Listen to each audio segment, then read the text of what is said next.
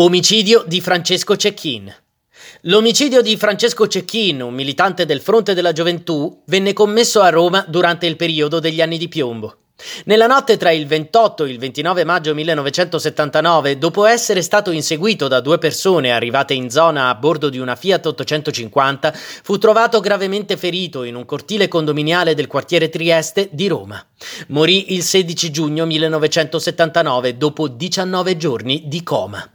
Il 28 maggio, mentre stava affiggendo manifesti del Fronte della Gioventù con altri quattro amici, Cecchin era stato coinvolto in un'accesa discussione con un gruppo di attivisti della sezione del PCI di via Montebuono. Secondo i missini, i comunisti avevano completamente ricoperto i tabelloni elettorali e li avrebbero sorpresi mentre si riprendevano gli spazi. Secondo i comunisti, invece, i propri manifesti sarebbero stati strappati, pertanto si fecero avanti per impedire ai missini di affiggere i propri. Scoppiò così una violenta lite nel corso della quale l'allora segretario della sezione del PCI, Sante Moretti, avrebbe minacciato Cecchin.